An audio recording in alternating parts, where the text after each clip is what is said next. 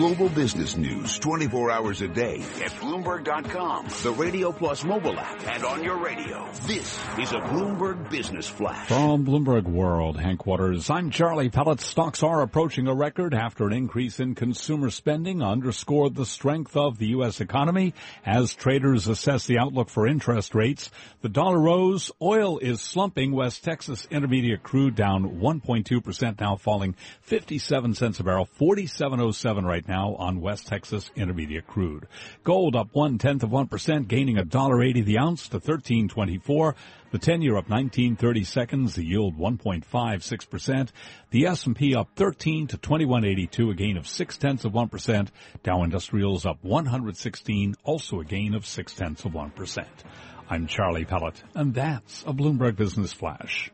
This is Taking Stock with Pimm Fox and Kathleen Hays on Bloomberg Radio. Massive stimulus. Is this what it's going to take for the Bank of Japan to finally weaken its currency to help Japanese exporters who have certainly been clobbered by the rise in the yen, which has occurred despite already some pretty significant easing steps by the BOJ.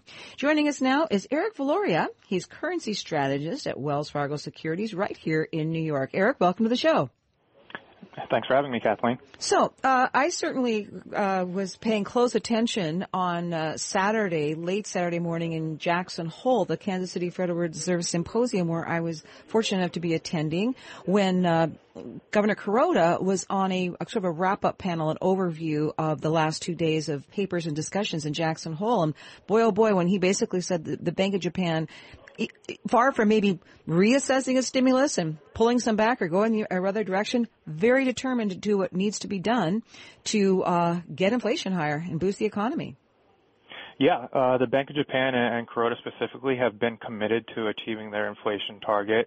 Um, I think the comments that we heard from him over the weekend at Jackson Hole were reinforcing some previous comments that he had uh, not too long ago, just about a week and a half ago. He had said that there's a sufficient chance for more easing in September. So certainly dovish uh, in terms of the monetary policy bias by the Bank of Japan, and this should keep the Japanese yen restrained.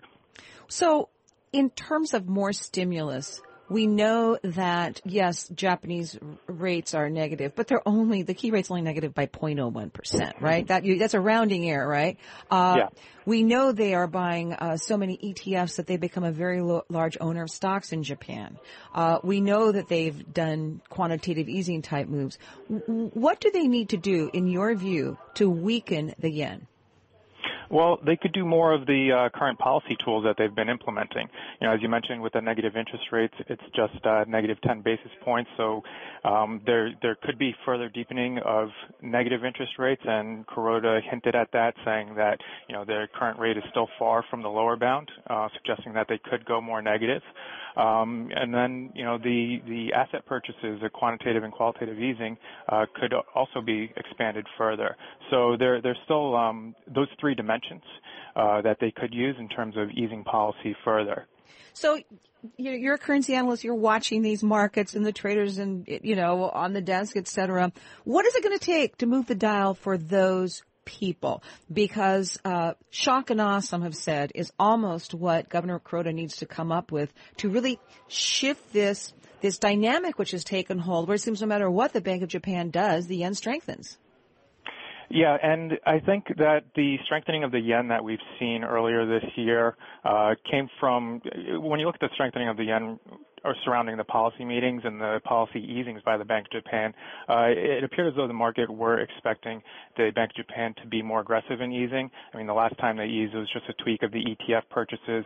Um, earlier in the year, we saw that introduction of negative interest rates, but again, you know, just a small move and not really being applied to a, a broad base of cash. So uh, they they could be more comprehensive in terms of the policy measures uh, uh, announced and implemented um, or expanded upon. And the other side of that is also the U.S. and the Fed. Uh, so we think that if the Fed raises interest rates, and we are expecting the Fed to raise interest rates um, by another 25 basis points this year, that would also help to weaken the Japanese yen uh, relative to the U.S. dollar, so supporting a higher dollar-yen exchange rate. So we can only wonder if maybe over one of those, uh, you know, cups of coffee or or uh, you know, lunches if uh, Governor Kuroda perhaps didn't whisper in Janet Yellen's ear. I'm just, of course, imagining this, but still, that because it would be awfully nice, wouldn't it? It would seems it would make the Bank of Japan's steps more effective if, as they eased more, and as you said, did something you know bigger, more substantial. The Fed uh, made its first interest rate in uh, increase in you know over nine months. Uh, yeah. So, I mean, certainly policy is monetary policy is, is a key driver uh, of the foreign exchange markets and the U.S. dollar exchange rate in, in, particular, and that's because of the impact that it has on, on bond yields. And when we look at the bond yield uh, or the interest rate differential uh, between U.S. Treasury yields and Japanese government bond yields, that, that has a strong correlation with the exchange rate. Uh, one of the other things that we look at is the broader uh, risk environment. You know, the Japanese yen has strengthened significantly this year, also because of uh, more volatile uh, global market conditions. So we saw a significant strengthening in the yen following the UK vote uh, to leave the European Union. So, you know, uh, uh, if, if markets remain calm um, as they have or relatively benign, uh, then you know this could also be another factor that that could help to weaken the yen over time. So, uh, interesting story today on the Bloomberg and also on uh, our website, Bloomberg.com, from our one of our colleagues on our Tokyo team uh, talking about forget helicopter money, maybe in this direct you know, uh, dispersion of cash somehow to consumers in Japan to spend, Bank of Japan might next target financing a bit closer to the ground, trains, hospitals, power plants, and sewers. In other words, infrastructure by uh, buying bonds of local governments and public corporations. Does that make sense to you, Eric? Um, well, it makes sense in, the in the sense that helicopter money uh, is, probably a, very low likelihood. I think that Governor Kuroda earlier this year um, pretty much ruled it out. I, believe his comments were that there was no need and no possibility for helicopter money, is what he said uh, a, couple months ago. Uh, and then the comments that he, made over the weekend at Jackson Hole that there is scope to move lower in interest rates and, that they could um, expand easing further, just kind of reinforce that they could still use the tools available to them. Um, if they were to go with other bond purchases, um, you know, then that would certainly be uh, additional easing and, and, could further weigh on the yen. Eric Viloria, thank you so very much for joining us today. Eric is currency strategist at Wells Fargo Securities here in New York. So, oil, oil is was up above 50 bucks. Now it's back below again. What's driving it and how much lower will it go this time? I'm Kathleen Hays. This is Bloomberg. Coming up, uh, an in-depth look at the state of energy markets and why demand for crude oil will continue to be slow to recover with Sean Heinroth from A.T. Kearney.